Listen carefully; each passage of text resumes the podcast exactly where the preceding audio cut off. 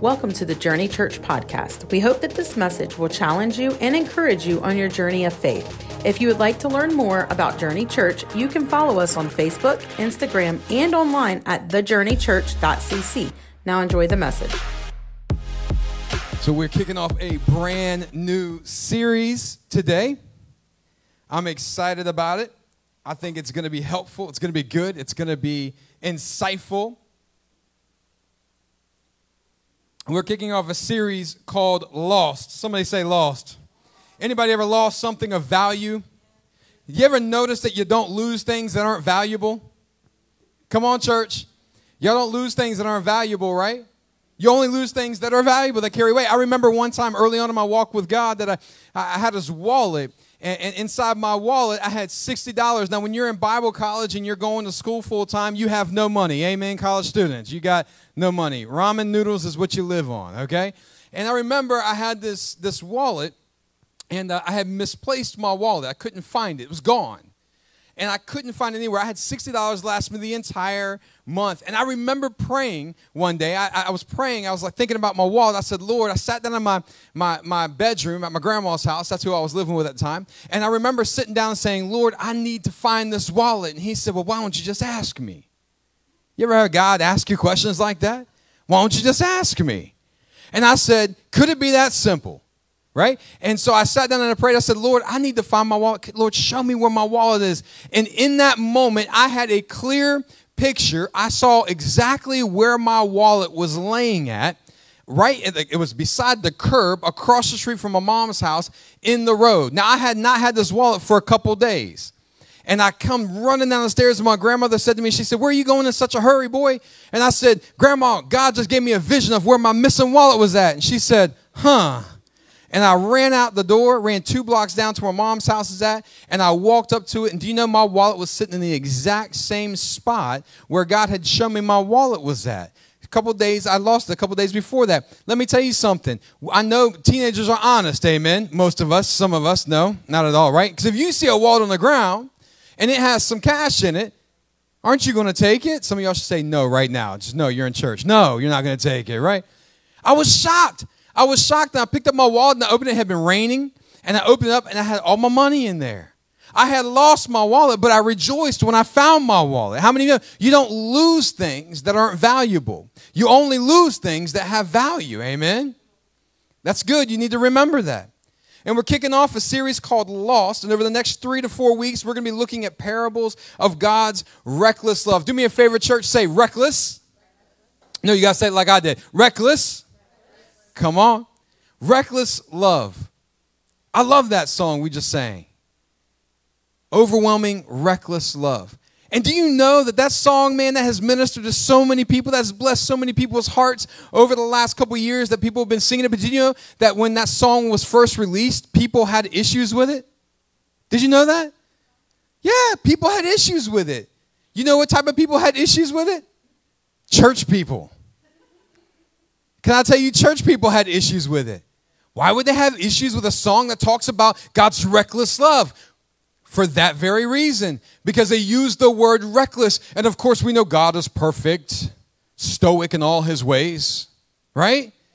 In no way, in shape, form is he reckless. He operates in perfection.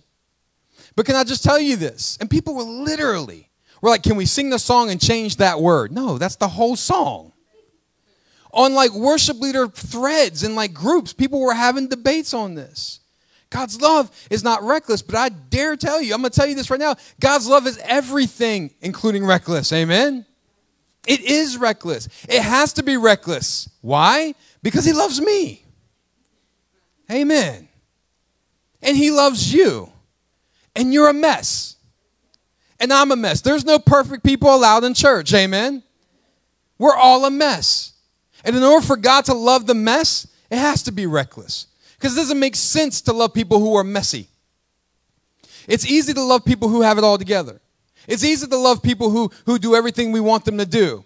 It's hard to love people who pluck our last nerves. Amen. It's hard. But that requires a, a reckless sense of love. God's love, it shows off in the mess. It shows off in the mess. And I love it. Jesus used in, in, in Luke chapter 15, that's where we're going to be at over the next couple of, of weeks. He used three parables that are laid out in Luke 15 to communicate, to share the love of God, the extravagant, reckless love of God. It's the story of the lost sheep, it's the story of the lost coin, and it's the story of the lost son. And we're going to spend some time unpacking these. Maybe you're going to learn something. I think you will. You know, I went to the beach once. I like going to the beach sometimes. I don't I don't like sand. Anybody like sand? I don't I try to stay away from the beach for the very reason sand. Sand makes you messy. It gets in cracks in places it's not supposed to be at. Amen. But I remember a couple of years ago, I went to the beach with our family, my wife's side of the family and we went to the beach for we were at OBX, right? And and we were in this beach house. And one morning I was sitting out on the on the on the deck and I was watching the sunrise. And I was sitting there talking to God. You ever talk to God during the sunrise? That's a good moment to talk to God, right? And I'm talking to God. And I'm sitting there and I'm just meditating on his love, like 1 Corinthians 13, 4 through 7, you know, 4 through 8. Love is patient, kind, good, not envious, rejoices when truth wins out, never gives up, always believes, always hopes the best never fails. Y'all remember that verse? I'm meditating on that verse, and the Lord spoke something into my heart. He said, You know, Chris, you can never exaggerate my love for you. Think about that. Why did he tell me that? Because he knows I'm a preacher. And he knows that sometimes the stories I tell, they're exaggerated. But you know what? I take after my Savior because Jesus exaggerated some stories too. They're not lies, they're just exaggerations. We exaggerate things that we want to make better than what they really are. Like when you go fishing, you ever notice how when you go fishing, every time you tell the story about catching that fish, it grows by a couple more inches? We exaggerate it, don't we? Because we want to make it sound better than what it is. Church, listen to me. You cannot exaggerate the love of God for you. You can't make it bigger or better than what it already is for you. Come on. So, Luke chapter 15. And we'll start with verses 1 through 7 this week. That's where we're going to hang out. So, Luke chapter 15, verses 1 through 7. And this is what it says it says, Tax collectors and other notorious sinners often came to listen to Jesus teach. It said, This made the Pharisees and the teachers of religious law complain, and he was that he was associating with such sinful people, eating, even eating with them. And so Jesus told them a story. And this is what he said If a man has a hundred sheep and one of them gets lost, what will he do? Won't he leave the 99 others in the wilderness to go and search for the one that is lost until he finds it? It says, And when he has found it, he will joyfully carry it home on his shoulders. Y'all, I got some stuff that's going to shock you a little bit later. Hold on, keep going. I'm just telling you, some of this stuff, church people are weird. Amen. If you grew up in church, you know church people are weird. They teach you some funny stuff. Amen. They do. They teach you stuff that just don't make sense. All right, so like, well, aren't we in church? Yeah, but this is a different church. All right, so verse 6. Verse 6, it says, And when he arrives, he will call together his friends and his neighbors, saying, Rejoice with me, because I have found my lost sheep. In the same way, there is more joy in heaven over one lost sinner who repents and returns to God than over 99 others who are righteous and haven't strayed away. Y'all, let me just break some stuff down for you. First of all, let's go back to verse 1. That's where we're going to go. Go back to verse 1. It says tax collectors. Y'all say tax collectors. You know what a tax collector was? Everybody's like, yes. IRS. Right, yes. How many love tax collectors? One person who doesn't pay taxes. Good job. All right. So we, the, the tax collectors, how do we, here, here's what a tax collector, in, in, in first century Palestine, this is what a tax collector was. It was a, it was a Jewish person who went to work for Rome. Now, Rome occupied Israel. They occupied the Jewish people. They suppressed the Jewish people. And, and, and so these, these tax collectors were Jews who would go and work for the enemy. Y'all say enemy. They would go and work for the enemy. And they would go and they would become servants or, or, or employed by the Roman government to go and collect taxes from their fellow Jews, right? And not only did they collect taxes from their fellow Jews, but they would also extort their fellow Jews as well. Which means your tax bill might be $500, but today for you, it's a special price of 750 and they would say, well, that's not fair. And the Rome, they had no way to not enforce it. It's not like they couldn't go back to the Roman employee or the government and say, hey, he's extorting. They didn't care. And so they would extort their own people, and they were despised and looked down upon. So the Jewish people did not like uh, tax collectors. If they called you a tax collector, it was a major insult. But look what it says in verse 1 it says, tax collectors. And then it says, and other notorious sinners other notorious sinners. Um, I love the word notorious. If you grew up in the 90s like me, you can't help, you cannot help it. When you hear notorious, who else do you think about? Who? Biggie Smalls. Everybody in the room is like, yeah. Notorious. And then you're like, B.I.G. But that word notorious is a good word translated in the NLT. It actually is a good word because it's exactly what it means. It's exactly what it means. Notorious is, is the word, it's the Greek word uh, hamartolos. Hamartolos. And this is what it means it means specifically of men, listen, listen, specifically of men stained with certain definite vices or crimes.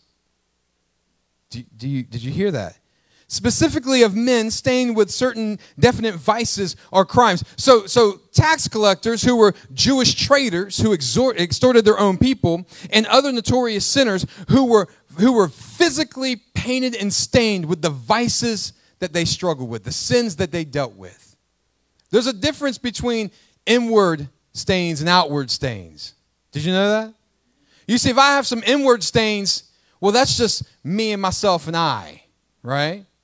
Um, the people, when you, when you have some inward stains, the people who see those inward stains are really usually the people who are closest to you. My wife can tell you my inward stains, right? But when we have outward stains, everybody sees it. See, when you have an outward stain, you get labeled. As a matter of fact, oftentimes when you have one of those outward stains, it becomes your identity. Come on. You see, if I'm a drunk, I'm an alcoholic, then that becomes my identity. You're an alcoholic. And if you're a glutton, and I'm not looking at nobody in the room, but if you're a glutton, then your stain, your vice becomes your identity. You get that adjective before, I think that's what it is. An adjective, right? The, the word fats goes right there before. You see, your, your vice is your identity. You see, if you're a prostitute and you walk the streets, your, your vice becomes your identity. You would be classified notorious. But isn't it interesting that the people who came to hear Jesus preach were the ones who have been outcasted, the tax collectors, and the ones who have been stained outwardly by their devices, their vices, and, and ostracized from the religious community. He says it says they came. It says to say it says other it says tax collectors and other notorious sinners often, often, y'all say often. It means it won't a one-time deal they often came to listen to Jesus teach. Are we the church? Huh? Are we the church? Right? Are, are, are we the body of Christ? Right? He's the head and we are his body.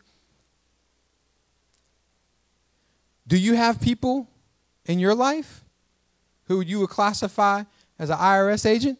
Or someone staying with vices who often come to hear you talk about God? Do you have those people who reach out to you? Who talk to you, who confide in you, who can share, hey, this is what's going on in my life. This is the struggle that I have. Do you have that? Because if you do, then chances are the message that you're sharing, the message that you're sharing with others about God, is the same message that Jesus Christ was sharing. It's a message that draws people in. It's not a message that pushes people away. It's a message that equalizes everybody. It's not a message that points out the flaws in everybody. See, Jesus, that was his message. His message was one of hope. His message was one of hope. I mean, he started his ministry in Luke chapter 4, right? Verse 18 and 19. He goes into the temple, he pulls out the, scribe, the scroll from Isaiah, he reads it, and he says, The Spirit of the Lord is upon me because he's anointed me to preach the gospel to the poor, to bind up the brokenhearted, to set at liberty those who have been bound, set the captives free, and to restore sight to the blind. How many of you know that's hopeful? Amen. If you're blind and you can't see the crap going on in your lives, you go to someone who can help you see. If you're held in prison and you can't figure out a way to shake the addiction, you go to the one who can loose the chains. Come on. This is Jesus. This is the message he had. The message was a message of hope. And it was a message that placed all people on equal ground to receive from God. That's what infuriated the, the religious people of Jesus' day, probably more than anything else. As he went to them and says, You get it. You get forgiveness, and you get forgiveness, and you give forgiveness. That's what he did. That's what he did. You get look, look, look, the one that doesn't think he's so bad, he points to and says, You get some forgiveness. He's like, Cool, yeah, I kind of felt like I needed that or I could get that, right? And, and then it's the person who who who doesn't qualify, the person that everybody counts out, the one who says, I'm not even worthy to be forgiven. He looks at him and says, You get forgiven too. I'm not pointing at you like you're that person, but you, you know what I mean? You're just on that side. You get forgiven too. yeah. You get forgiven. Is that that infuriating because you you're equalizing everything. You're making it all equal. Everybody gets equally loved by God, not just the people who get it all right and figure it all out, but the people who screw it up every single time and keep breaking things. Yeah, that's you. Amen. It's the message it's his message that placed everybody on equal terms. Listen, eh, grace and truth versus the law. It was grace and truth versus the law. Remember in John chapter 1, it said the law came by who? Y'all remember when we did rethink? The law came by who? Moses, right? The law came by Moses. But it said, but grace and truth through Jesus. That's attractive. Grace and truth is attractive. Grace that says you're accepted no matter what you've done is attractive. Truth is attractive. See, you're not who you think you are, you're who God thinks you are. You are not what you've done in your past. You see, your vices don't determine your identity, your God determines your identity grace and truth. And it was counterculture to the religious people. It countered what they heard. And it countered, excuse me, and it countered the tax collectors, and it countered what the tax collectors knew, and it countered what the notorious sinners understood. You see, the message that was going forth constantly was this message, and maybe, maybe you heard this message when you were growing up too. It's that one scripture no one can ever find. It's the one that says, God helps those who help themselves. Y'all remember that? Remember that scripture? That's not a scripture? That's nowhere in the Bible? God helps those who help themselves. You see, that is the motto of works based religion. That is the motto of hamster wheel religion. That is the motto that says, I'm going to figure out how I can be the best that I can so God will love me. That's the motto. And it was counterculture. You see, Jesus wasn't looking at the tax collector saying, If you can just be a little bit better, then I'll love you. And he wasn't looking at the adulterer and saying, if you can just be a little bit more pure, then I'll love you. And it wasn't looking at, at all these other people, that, the alcoholic, and saying, if you can just be sober, then I'll love you. He wasn't looking at the glutton and saying, if you can just drop 15 pounds, then I'll love you. He was saying, I love you. Your father loves you because that's who he is. That's who he is. He is love. God is love. And so it says, go back to verse 1. Some of y'all like, man, we're only on verse 1. Hang in there. Verse 1 Tax collectors and other notorious sinners often came to listen to Jesus teach. And then verse 2, and it says this it says, And this made the Pharisees and the teachers of religious law complain. And they complained because he was associating with such sinful people, even eating with them. Because you know what? You know what they were living their lives by? They were living their lives by the law of Moses. And you know what the law of Moses says? The law of Moses says you're guilty by association. You see, if you hang out with gluttons, then you're a glutton. If you hang out with alcoholics, you're an alcoholic. You hang out with prostitutes, you're a prostitute. You hang out with, you, you are. You're guilty by association. So, in order to not be guilty, you got to stay away from. Psalms 26 We'll go there in verse 1. Psalms 26, verse 1. No worries. I'm just going to get it ready. Psalms 26, verse 1. Y'all go there. You see, they, they mottoed, their, their motto came from, from this idea, right? Psalms 26, verse 1. And, you know, the, the Jews, the religious people, they, they admired David. King David, right? Because King David was the picture of what a good leader looks like a picture of a good leader. He he fought righteous wars and he had a heart after god. Remember god called him a man after his own heart. So david was the picture of what it looked like to be holy. Let's not forget that he slept with a woman that wasn't his wife and had his husband her husband killed.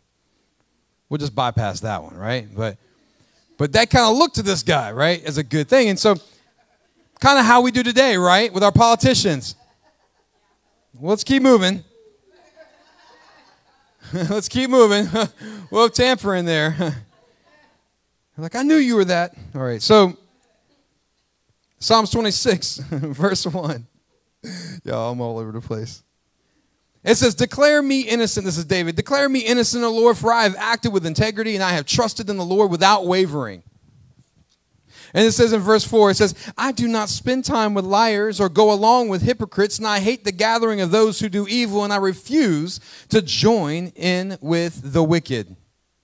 You see, that's the type of life we need to have. We need to have a, a life that refuses to do anything that looks like what we are against. We can't associate with those people because if we do, then we're guilty by association. You see, the law of Moses made you guilty by association. And that was the story uh, of Israel. The, the story of Israel was one uh, of the side effects from, from doing the very thing that God asked them not to do. You see, they stunk at that. They couldn't hang around people without becoming the very people they were hanging around. And so Israel gets on this cycle, and the cycle with Israel was sin, run, repent, repeat. Come on, sin, run, repent, repeat. How many of us, that's our cycle? Don't raise your hand. Sin, run, repent, repeat. And so, surely we can't do it, then you can't do it. You see, we have a hard time hanging around people who don't look like us, who don't act like us without being affected by it, by them, then you can't do it. The Pharisees, though, they didn't start out as bad people. And nor were they all bad. The Pharisees, the religious leaders. Let me just give you a little snapshot real quick next few moments. So, following their captivity, Israel, because they were on that, that, that sin, run, repent, repeat cycle, they ultimately found themselves being held captive by a, a, nation called Babylon, right? Babylon, where modern day Iraq is located. They were held captive by Babylon for 70 plus years. And, and it was in that time that they, they realized, man, living the way we want to live, contrary to what God has, has kind of laid out for us ends us in this place, right? You can read about in Lamentations, it's crazy. So, coming out of Babylon, when they were led out of Babylon, uh, these religious leaders got together and they said, Look, we want to make sure that Israel holds to God's commands. And so we're going to form this group and we're going to live in such a way, we're going to live the law by example so that those people around us will, will, will uphold it. They'll live by it. They'll stand with us. We can be a good example. So they started out with good intentions. Let me show you what it looks like to live a life for God. But they got too attached to rules, right? So when, when it says don't, uh, work on the Sabbath, honor the Sabbath and keep it holy, it wasn't just enough not to work, but it was you couldn't take a certain amount of steps now. You know, least you start to work, you got to only take X amount of steps, and you can't even put your jacket on. You can't even do this. You can't even do that. They they became overwhelmed with rules and regulations, and rules and regulations. They come to a place where they'll always replace love and grace. Rules and regulations will always replace love, and grace. They got to a place where they were convinced that it's what is on the outside that determines what is on the inside. It's what's on the outside that taints what's on the inside. But, church, listen to me. It's not what is on the outside that taints what is on the inside. It's what is on the inside manifests outwardly in those things. So, the goal is not to just create more boundaries, rules, and regulations and laws, for in those you lose the heart and the face of God. Rules and laws will always replace love and grace. And the Pharisees that were complaining, and it was directly attached to their understanding of God. It's exactly attached to their understanding of God. And then Jesus says, Well, let me help you reframe this. Let me help you reframe your understanding of God. I'm going to tell you a story, and it's a story about a lost sheep. Go to verse 3.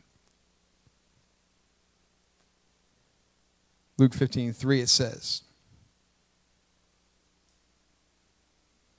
It says, there it is. All right. Verse 15. So Jesus told him a story. Go to verse 4. He says, If a man had a hundred sheep and one of them gets lost, what will he do? Won't he leave the 99 others in the wilderness and go to search for the one that is lost until he finds it? You see, I don't know about you guys, but I have a hard time understanding this, or did. I had a hard time understanding this. Who in their right mind leaves 99 good sheep to go after one? Come on, who does that? You know, I had a pack of peanut butter M&Ms the other day when I was driving around in my car. It was a shareable pack, so there was probably 99 in there. Pretty sure. Pretty sure. And so I remember I opened my pack of 99 peanut butter M&Ms. And as I was eating them, driving a stick, which takes talent, by the way, right? One fell. One fell down into the floorboard. Now listen, some of y'all see some I can tell what you think about me already because some of you are like, you're disgusting. I like I didn't even say anything else. Others of you are like, oh, well. so let me just tell you have there been times where that's happened more than once in my life? Yes. Have I gone after that lone M&M? Yes, but not yesterday or day before or day before that. Actually, see what happened was no, I, I didn't because I had 99 in my pack. I was good. I didn't need no more because I had 99. I think it's crazy to, to risk your life driving a car to find that lone peanut butter M&M when you have 99 good ones. I think it's crazy, right?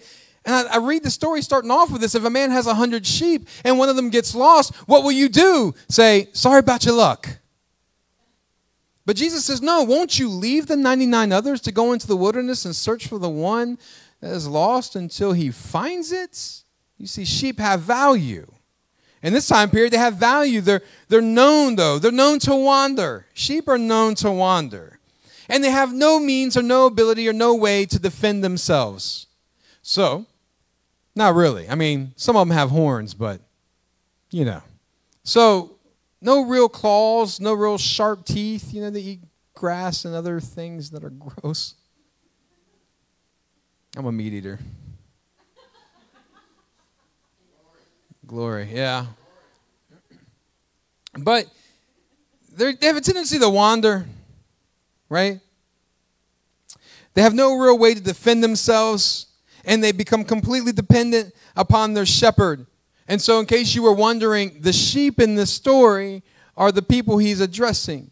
You see, the 99 are the religious people who had issues with the fact that he was hanging out with all the notorious BIGs. Right? And he's showing them that the very people you don't want me hanging out with are the very people I will leave this conversation right now with to go hang out with, to go find. In Matthew 15, verse 24, he tells them, he says, Did you know that the Messiah was sent to the lost sheep of Israel. Do you know that?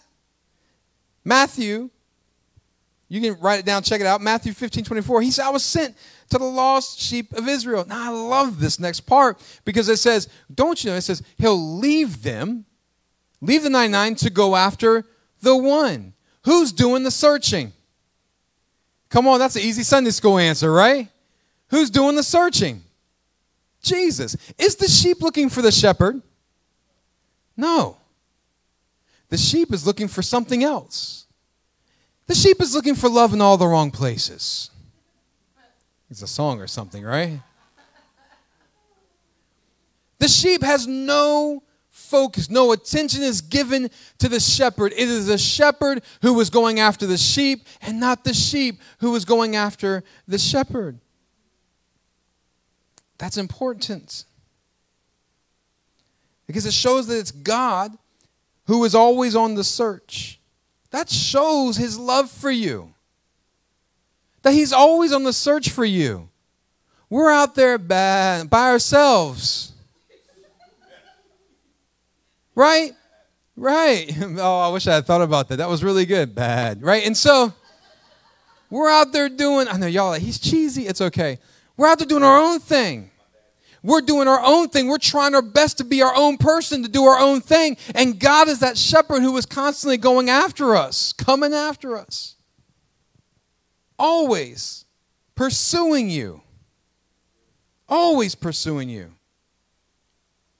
And it goes in verse 5. I love that because it's not, listen, it's so counterintuitive. It's so counter to what church says. Church says if you want to be loved by God, you got to be good. When you, you, say, you just need to quit drinking, quit smoking, quit snorting cocaine, quit shooting heroin, quit doing whatever it is that you do and just come to church and then God will love you. How about you just come to church in the midst of all that and let God work on your heart in the first place? You let God do that. I had a friend of mine whose brother was a kingpin cocaine dealer in the area. And he, he got radically, his, this guy got radically transformed, radically saved. And his brother was the kingpin. And he told his brother, he said, Man, you need this Jesus in your life. He said, You know what I do for a living, right? I don't need Jesus. And he said, No, listen, you need to come to church with me. He's like, Bro, he's like, I'm into this. And he's snorting cocaine, he's doing all this other stuff. And he said, Listen to me. He said, I don't care if you snort cocaine before you go to church and when you leave church. He said, Just come to church because something's going to change. Either you're going to quit church, you're going to quit cocaine. And I believe in the love of God that never fails. And guess what? He ended up quitting cocaine.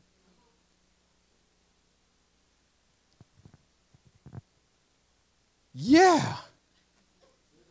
It's so true. It's not attached to what we can do. It never is attached to what we can do. It's always attached to what he wants to do. He pursues you. Verse 5. We're almost done. Verse 5, it says, And when he has found it, oh man, I love God's love. I love God's love, right? Because it never gives up. Love never gives up. It says, And when he has found it. How many of you know God's on a mission? God is on a mission. When he has found it, he will joyfully carry it home on his shoulders. I believe God's love is going to win, church. That's just me personally. I believe it's going to win. When He has found it, He will joyfully carry it home on His shoulders. You remember when, earlier when I said church people teach some crazy stuff? Y'all remember that? I remember sitting in the service one time and I was listening to the pastor teach on this passage of scripture of the lost sheep. And he gets to this point. He says, And when he has found it, he'll joyfully carry it home on his shoulders. And you get this picture of Jesus with the lamb around his shoulders. Y'all remember that? And then this is what he said. He said, But do you know why he carries him on his shoulders? And he says, It's because when the shepherd finally gets to the lamb, he has to help him understand who the shepherd is. So he breaks the, sh- the sheep's leg and binds it up. And then he says, He puts it around his shoulder and carries the sheep until the leg heals, so that when the leg heals, the sheep knows who the shepherd is and won't leave the shepherd's side again. Y'all, I love that. Everybody in the room is like, I have never heard that. Then you weren't at that church.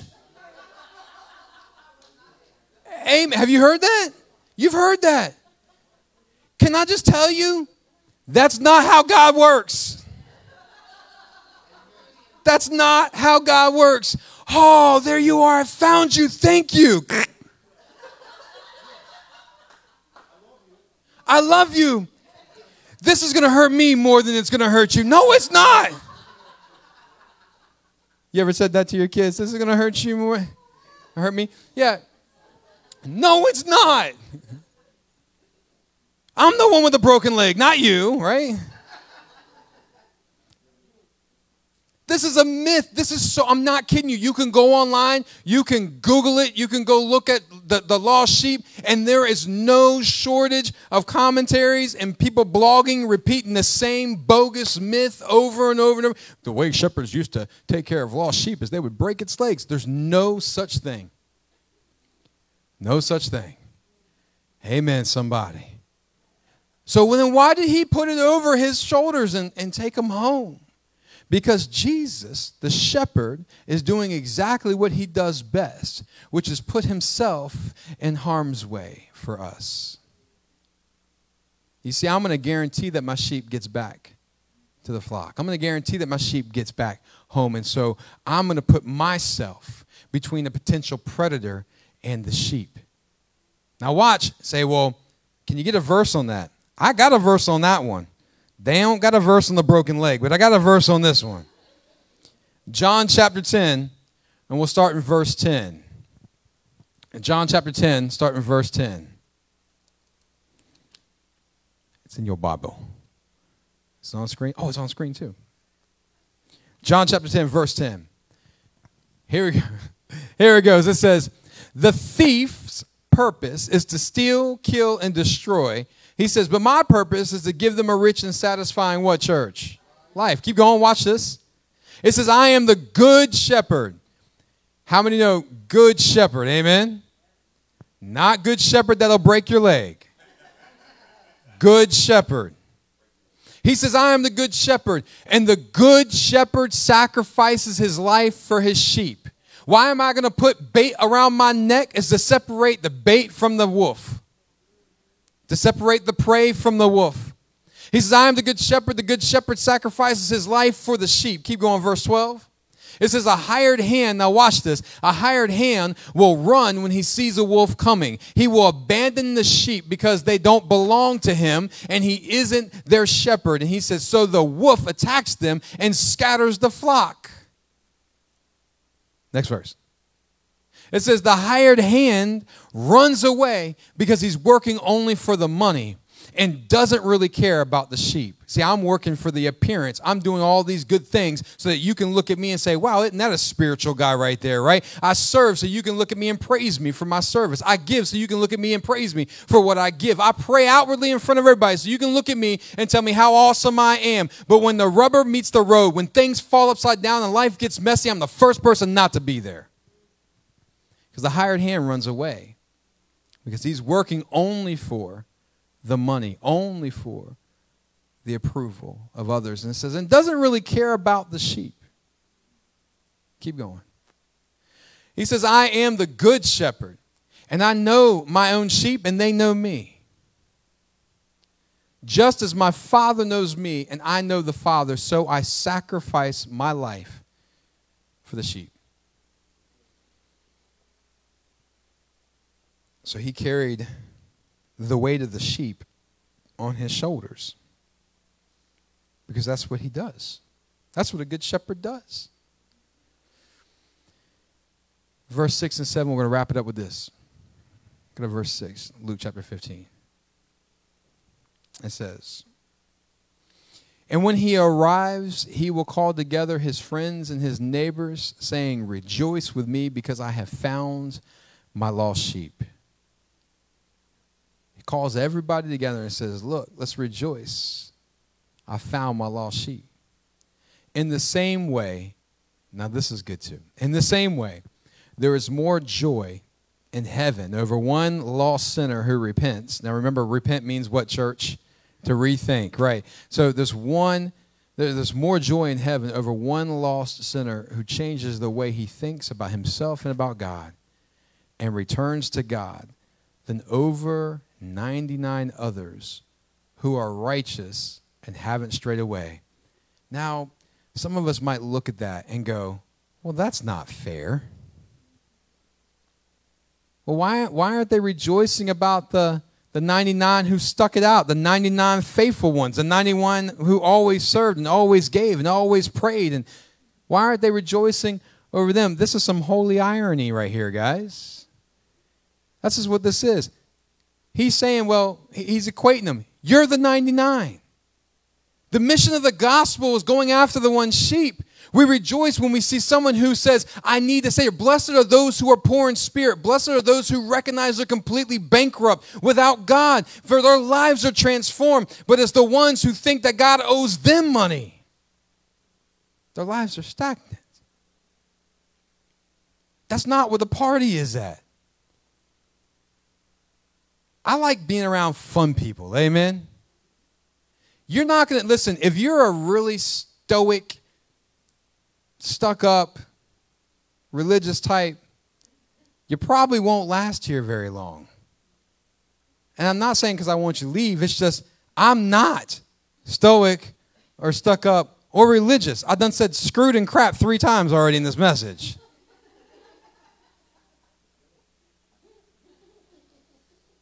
Do you understand? Right?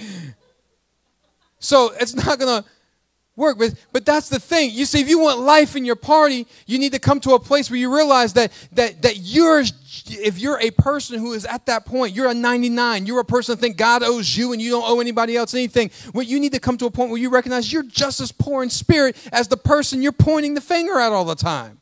Because when you get to the point where you recognize that's who you are, that's where the party is at. Think about it. They were furious because he's hanging out with notorious sinners and they're constantly having parties. You know why? Because they're coming to hear him and they're going, wow, I don't need to do this and this and this in order to find life. I found life right in front of me. They're constantly having parties.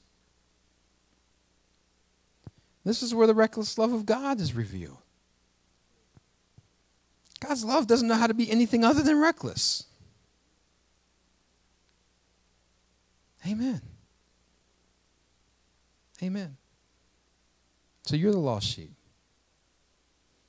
I'm a lost sheep. He rejoiced when he found me because I know I didn't find him. And he carried me around his neck. And he's got big, thick, strong legs because I'm a big boy. But he's carried me around his neck.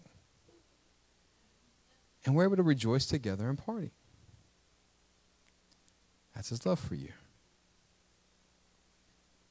So that's the first parable of God's reckless love. And we're going to spend the next couple weeks unpacking the other ones. They're going to get good, I promise. I mean, this one was good too, but they're going to get good. Do me a favor, would you bow your heads and close your eyes where you're at? Let me pray for you, those who are online as well, and in house. Father, I thank you for your grace, your mercy, your love, and your goodness. And Father, I pray that you would help us just to, just to, just to spend time this week as we go through our, throughout our week, God, that these things would just reverb in our hearts, Lord. The understanding of your reckless love, the fact that you are pursuing us constantly,